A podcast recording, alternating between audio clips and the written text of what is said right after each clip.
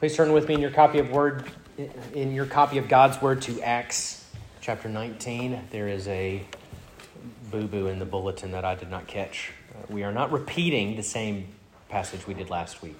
Uh, we'll go ahead one verse. Uh, we're going to read verses 21 through 41. Uh, Dr. D- Donald Grey Barnhouse was the longtime minister at 10th Presbyterian Church in Philadelphia, Pennsylvania. He is a master illustrator. Um, so many pastors lean upon him, and I'm, I will do so as well this morning. And Dr. Barnhouse tells a story about a beautiful spring day. It's clear and calm. The sun is shining, the winter wind is gone. And he's walking along this tree lined road and he begins to notice something unexpected for spring. Leaves were falling. Now, we're used to that now. We, we see that all the time at this time in the year, but not for the spring. And he sees this leaf fall right next to him and he picks it up and he held it in his hand and it was dead and dry, so much so that he could rub it between his hands, and the leaf just disintegrated, and the little stem was left. I'm sure you've, you've had that happen before.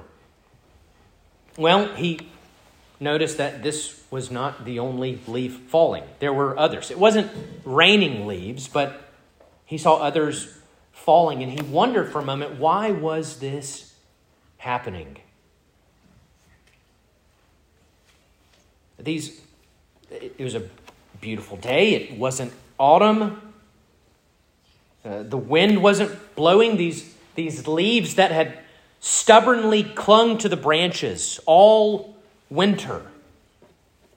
These leaves that had survived the biting cold and the frost and the snow were now seemingly falling without cause. And I don't know if he thought about this in the moment or later. But he said, I realized that the most potent force of all was causing them to fall. It was spring.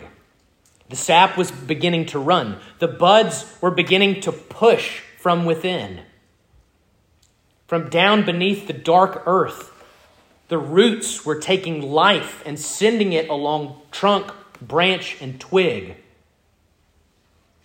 until that life expelled every bit of deadness that had remained from the previous year. It was, as a great Scottish preacher termed it, the expulsive power of a new affection.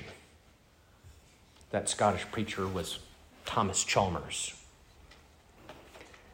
What's Dr. Barnhouse getting at? He's speaking of the new life that a Christian has in Christ. And how that new life, which is a work of the Holy Spirit, it's not you trying harder, it is a work of the Holy Spirit, and it begins deep inside us with a changed heart, but it doesn't stay deep inside. It works its way outward. And what happens as it does? The leaves fall off. Those leaves of sin, that, that deadness that remains of the old life apart from Christ falls away. Uh, th- those things are expelled by this new life working its way through us. Now, the theological term for this is sanctification. The believer is called by the Lord and regenerated, given new life, born again, given a new heart. God's word and spirit dwell in them. And what happens? The grip and power of sin is weakened and destroyed. This is what is happening in Ephesus, isn't it? I mean, you remember what we've seen so far. Paul is in Ephesus, he's ministering there for two years. People are coming to faith, lives are being changed, they're being filled with the Holy Spirit, they're extolling the name of Jesus. And what did we see last week? We saw dead leaves falling away. They're confessing sin. They're divulging and revealing their occult secret practices. They're burning books, valuable books that were used by those who practiced magic and all sorts of things. But they destroy them because they're offensive to God. This new life is coursing through the church in Ephesus, and the old is being driven out. Paul speaks of this uh, when he writes to the Ephesians. He says, And you were dead in the trespasses and sins in which you once walked, following the course of this world, following the prince of the power of the air. I was always a little confused there, doing some research for something else right now. And a better translation might be following the prince of the unseen powers. But Paul continues living in the passions of the flesh, carrying out the desires of the body and the mind. You are by nature children of wrath. He says, Ephesians, that's who you were.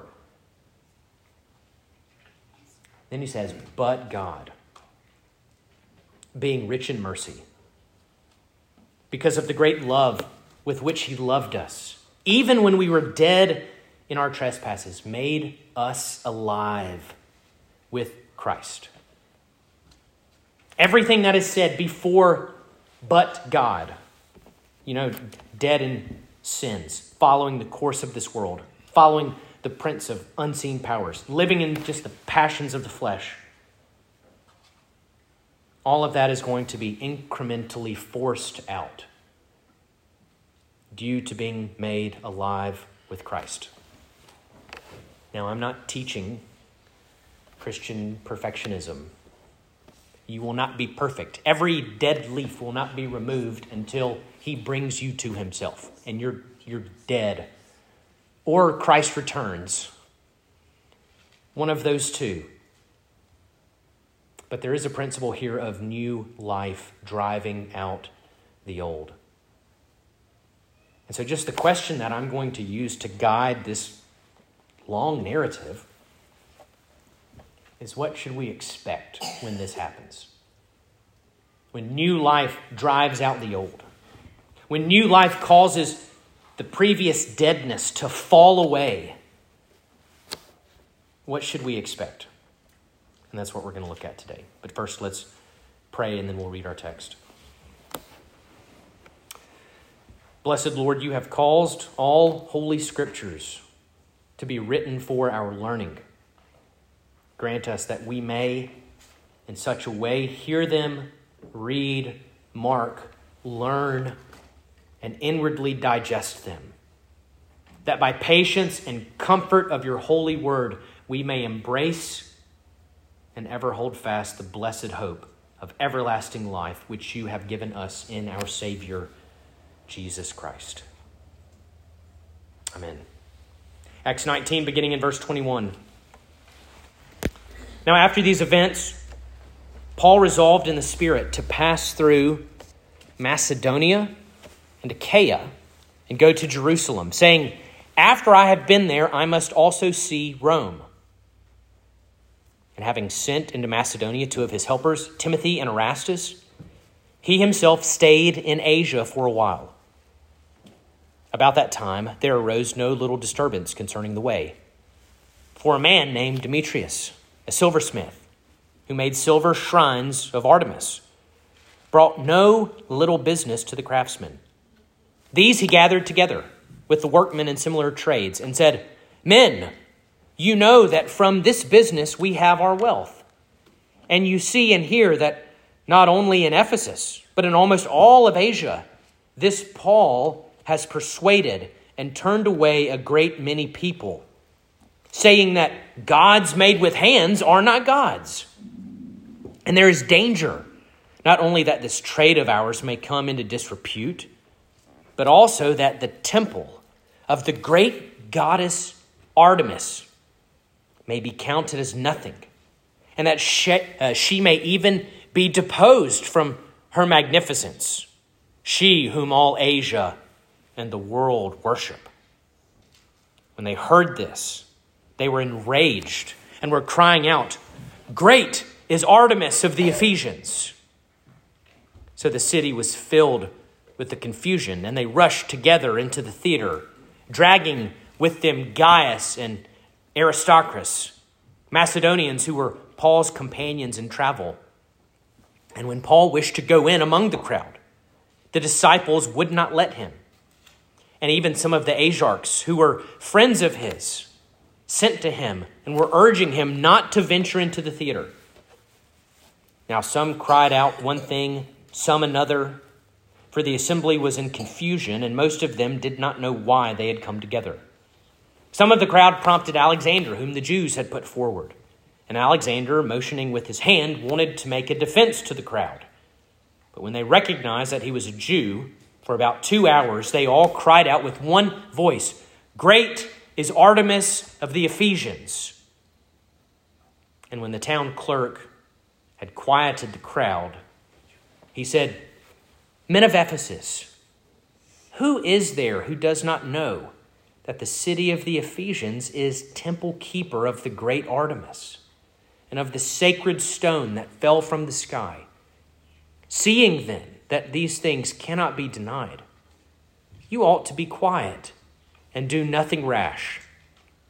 For you have brought these men here who are neither sacrilegious nor blasphemers of our goddess. If therefore Demetrius and the craftsmen with him have a complaint against anyone, the courts are open, and there are proconsuls. Let them bring charges against one another. But if you seek anything further, it shall be settled in the regular assembly. For we really are in danger of being charged with rioting today, since there is no cause that we can give to justify this commotion.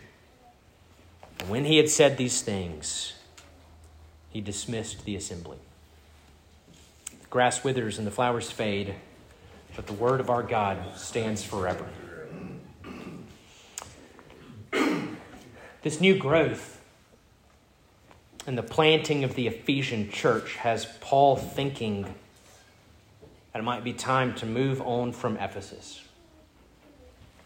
Go back to Jerusalem, probably for Passover, and then on to Rome. But before he can leave, an incident occurs. And we get back to that question what should we expect when the leaves fall away?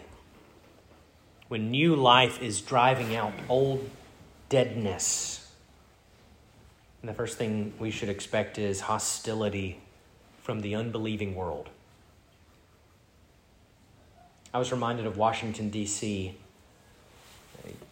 Lots of people go to D.C. to see historic sites and big, beautiful buildings and monuments, uh, to go to museums. And you can buy so many souvenirs. In the museums, on the mall, on the mall, there, there are food trucks everywhere where you can get food. You can buy hats and shirts and umbrellas and uh, miniature copies of the Constitution.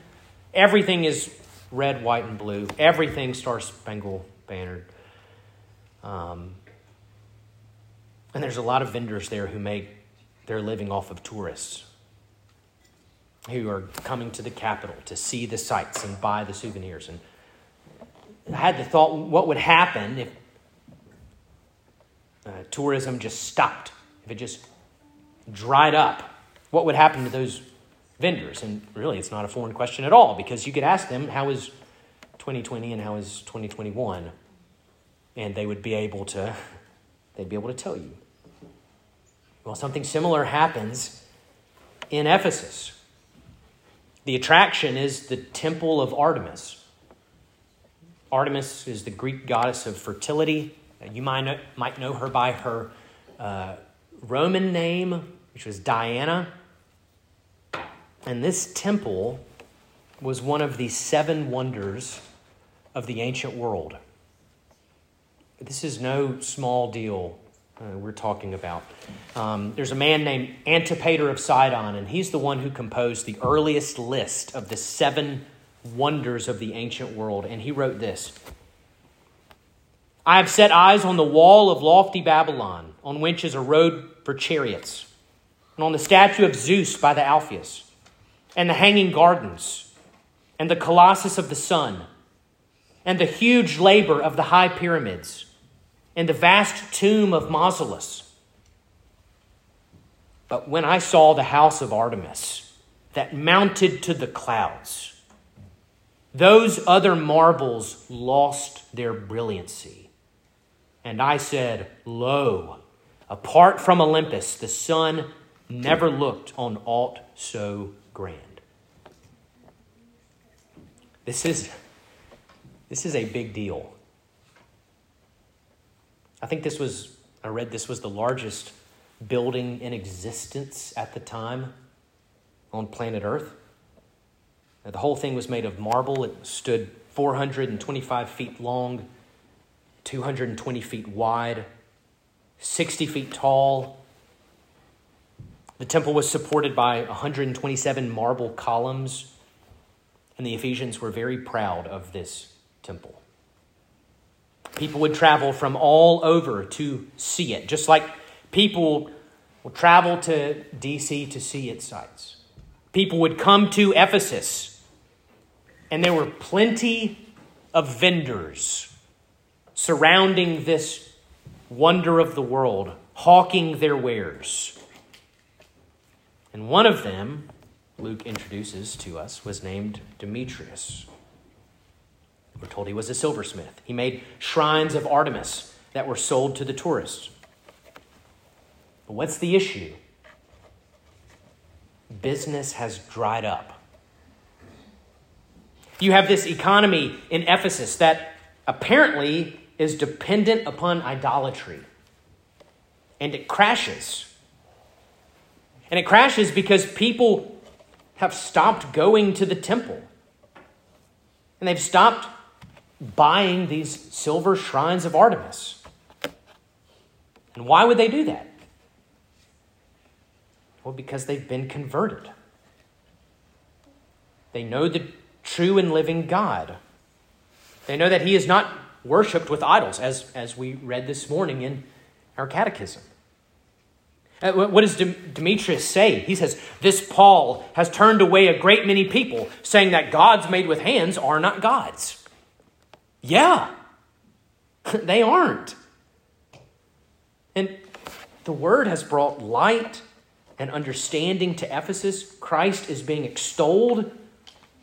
And so these former tourists, and customers have lost their interest in Artemis and her shrines.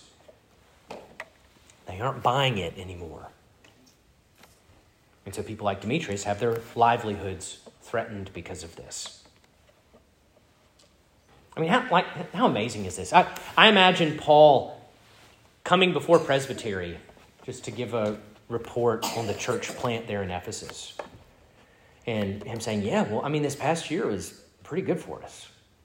I mean, the, the idol makers in town actually rioted because everyone quit buying their junk. The Word of God took hold in the hearts of the people. Their affections changed. The way they talked changed. The way they lived changed. The way they spent their money changed.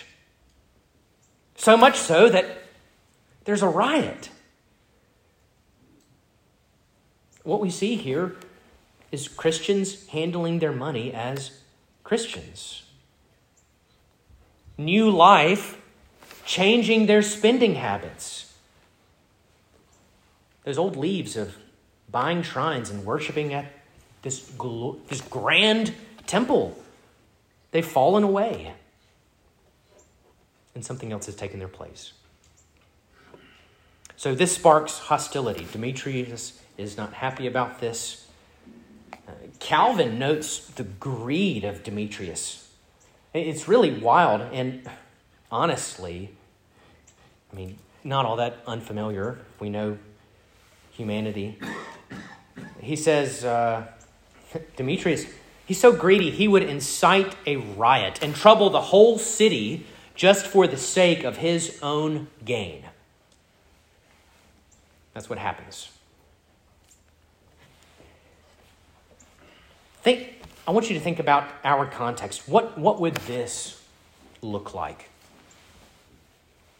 We'll start with the easy ones, the most obvious ones.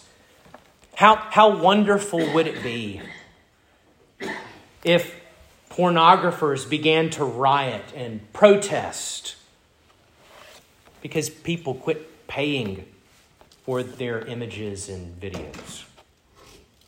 Or to be relevant to 2022, how wonderful would it be if OnlyFans creators, and I say creators in air quotes, what if your OnlyFans creators began to riot because their subscribers quit paying them? Now, I gave you the, those obvious ones just to let your guard down. Now I'm coming in for you. I think we can all agree there's music we enjoy that is not Christ exalting and edifying to your soul. I'm not saying burn your rock and roll albums and only listen to K Love. I wouldn't be listening to the radio if that was the case. That's not what I'm saying. But there is music that is not edifying to our soul. What if musicians began to throw fits because Christians quit giving them their money? Think about the things we watch our movies, our shows, the different things we run to that entertain us. Think about those particularly that are not, not edifying to your soul. What would it look like if the directors, the producers, the writers all started throwing fits, terribly angry that Christians were not giving their money to them? Or what if this is just um, this was just a this has been a burr under my saddle since youth ministry. I'm sorry. It just comes out over and over and over again. What if parents told their children's coach, "Sorry, coach, we won't be at the ball field on Sunday morning for the tournament. We'll be worshiping with the body of Christ." What if you had a bunch of coaches stomping and in a bad mood because they don't have enough kids to play their tournament because the children are in worship and not on the ball field. We, we, we, could, we could go on and on here. You get it. The point is that the Christian life should be subversive to a pagan society.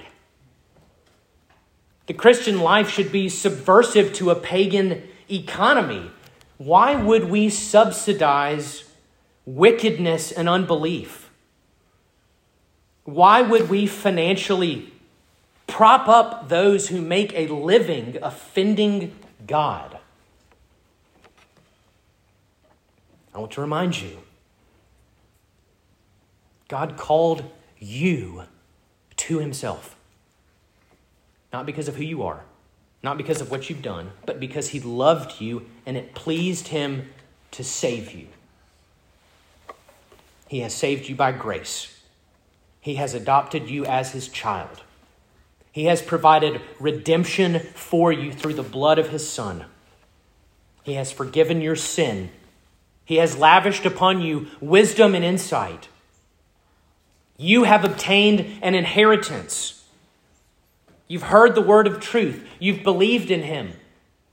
You've been sealed with the promised Spirit, the Holy Spirit, who guarantees your inheritance. And I remind you because, with all that being true, how could it possibly make sense to continue frequenting the temple of Artemis and purchasing those little silver shrines? It makes no sense. Believer, there is new life in you. So, as James writes, put away all filthiness and rampant wickedness and receive with meekness the implanted word, which is able to save your souls. Something, something to think about. What are some dead leaves currently clinging to the church that need to fall to the ground? You'll notice I'm not talking about everyone out there. I'm talking about us. What are dead leaves that need to fall to the ground? The church in Ephesus quit spending her money on idolatry, and it caused a riot. The pagan economy was undermined. They weren't buying that trash anymore. And the reaction was explosive. This new life brought about hostility. What else should we expect? We should expect to be upheld and sustained by our sovereign God who loves us. This is what we see. Paul was not afraid. He wanted to address the mob, but they wouldn't let him. He would have, but they said, No, if you go in there, it could go badly for you. They, they would not let him go. A couple others, Gaius and Aristarchus, are brought in before the screaming mob, and yet they had peace. I was reminded of Isaiah 26 3. You keep him in perfect peace, whose mind is stayed on you because he trusts in you. You hear that? The person whose mind is stayed on God and trusts in God is kept in perfect peace. They aren't earning perfect peace, they aren't accomplishing a perfect peace, they are kept in perfect peace. We see a confidence here those who are trusting in the Lord. They're confident because they know that they're at peace with Him. And not only are they at peace with Him, but He is in total control of this situation. That's what we see. God uses this clerk, this town clerk, to quiet the crowd and dismiss everyone. This riot that appeared like it could turn into a dangerous storm was diffused. I want to quote Calvin again. Uh, he says, uh, The Lord upholds the ministers of his word when they are tossed about, testifying that he holds the helm of his church and he is also the governor and moderator of all storms and can stop them as soon as he sees fit. You know, you might read that God is the moderator of a storm and governs it, and that might not mean much to you. You should come to presbytery with me. And there's one man standing up front behind the lectern who is the moderator of that meeting. God is the moderator of storms. Calvin continues So we must sail on through tempestuous seas and put up with a bad reputation, even undeserved. Not allowing anything to draw us away from the right course of our duty. Our voyage will be beset by storms, but the Lord will not let us be shipwrecked.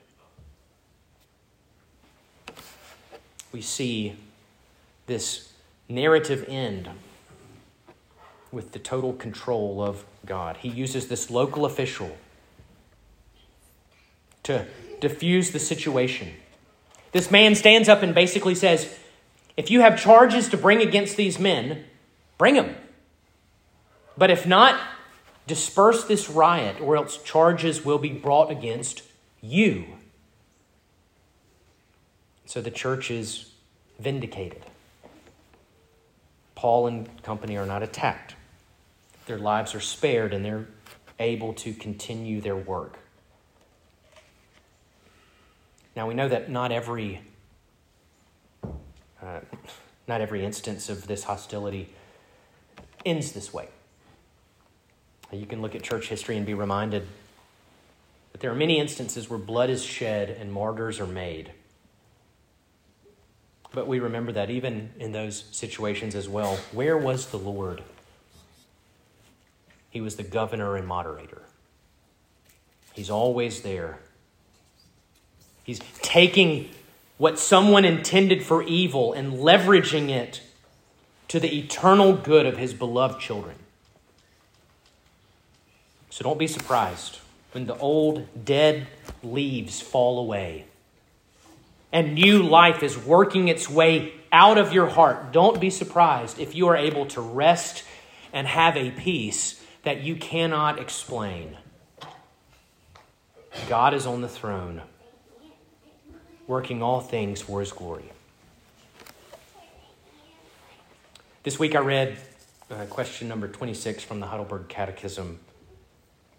Um, we read it a number of months ago. You probably don't remember it. But it says this What do you believe when you say, I believe in God the Father Almighty, maker of heaven and earth? The answer is that the eternal Father of our Lord Jesus Christ, who out of nothing created heaven and earth and everything in them, who still upholds and rules them by his eternal counsel and providence, is my God and Father for the sake of Christ his Son. Now, the answer could end there, and that would be perfectly appropriate. This is why I love the Heidelberg Catechism. It doesn't end there. There's pastoral concern for you. The answer continues I trust God so much that I do not doubt He will provide whatever I need for body and soul and will turn to my good whatever adversity He sends upon me in this vale of tears. He is able to do this because He is Almighty God. And He desires to do this because He is a faithful Father. Believer, you have an Almighty God who is also a faithful Father. And in just a moment, we're going to sing about walking through a valley and being sustained in this vale of tears. Because our Almighty God and faithful Father has given us His peace and His strength, and He's given us Himself in His Son, Jesus Christ. He has not left you alone. There is new life in you. So be glad and bless the Lord. Let's pray.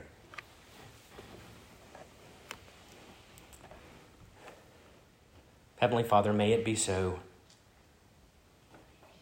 We praise you for the new life, the miracle that you have wrought in us by your grace and your mercy. Father, we pray for faithfulness.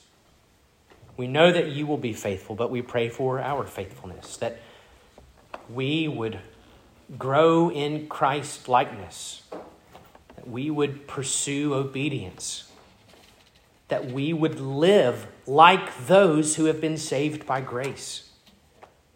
Would our, our life reflect the reality of what you have worked inside us?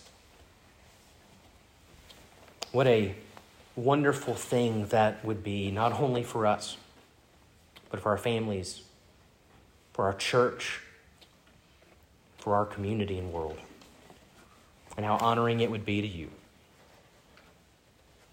Father, give us the grace uh, to do just this. We ask in Jesus' name. Amen.